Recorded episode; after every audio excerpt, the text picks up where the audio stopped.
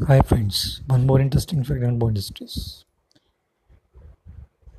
अली बख्श और इकबाल बानो जो पहले प्रभावती देवी थी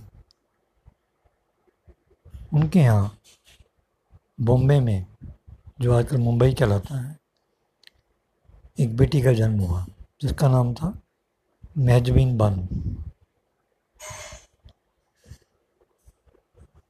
महजबीन बानो हिंदुस्तानी फ़िल्म इंडस्ट्री की ट्रेजिडी क्वीन कहलाती थी।